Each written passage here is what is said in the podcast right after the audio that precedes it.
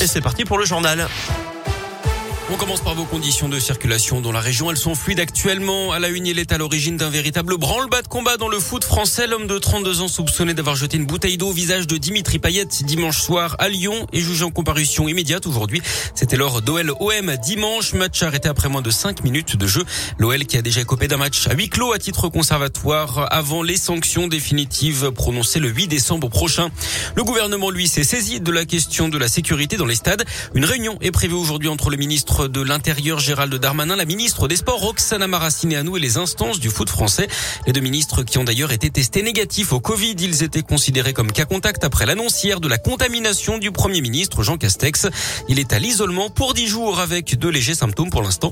Une dizaine d'autres ministres sont également considérés comme cas contact. D'ailleurs, au nord de Lyon, une vaste opération de dépistage organisée aujourd'hui par l'Agence régionale de santé dans le Beaujolais aux portes des Pierres Dorées. Ça fait suite à un cluster détecté après la fête des classes en 1 il y a une dizaine de jours dans cette commune proche de Villefranche. 60 personnes avaient été testées positives malgré l'instauration du pass sanitaire. Dans l'actu également, cette tendance inquiétante, près de la moitié de la population mondiale souffre d'une mauvaise nutrition. C'est ce que dit un rapport publié aujourd'hui. 48% des humains mangent actuellement trop ou trop peu. Près de 150 millions d'enfants de moins de 5 ans souffrent d'un retard de croissance. Plus de 45 millions sont émaciés et près de 40 millions en surpoids. Plus de 40% des hommes et femmes sont également en surpoids ou obèses. Ça correspond à plus de 2 milliards de personnes. Les décès évitables dus à une mauvaise alimentation ont augmenté de 15% depuis 2010 et représentent aujourd'hui un quart de tous les décès adultes dans le monde. La demande alimentaire mondiale, elle représentait quant à elle 35% des émissions de gaz à effet de serre en 2018. Un gros incendie dans la Loire. Cette nuit, c'est une menuiserie qui a pris feu à Saint-Julien-Molin-Molette. Dans le Pilat, cinq personnes ont dû être relogées. Deux employés se retrouvent également au chômage technique.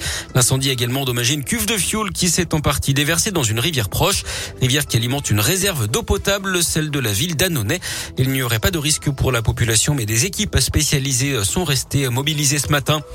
Le coup d'envoi de la 37e édition des Restos du Cœur aujourd'hui avec le début de la campagne hivernale, l'association qui alerte sur l'aggravation de la précarité des plus démunis provoquée par la crise sanitaire.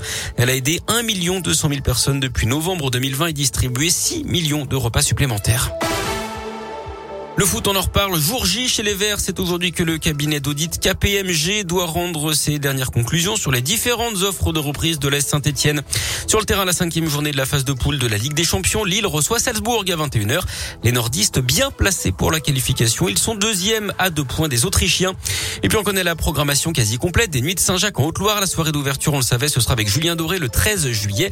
Il sera accompagné par Atip et et Michael Jones. À aussi vendredi 15 juillet, Gaëtan Roussel et Grand Corps Malade Ouverture de la billetterie demain 9h.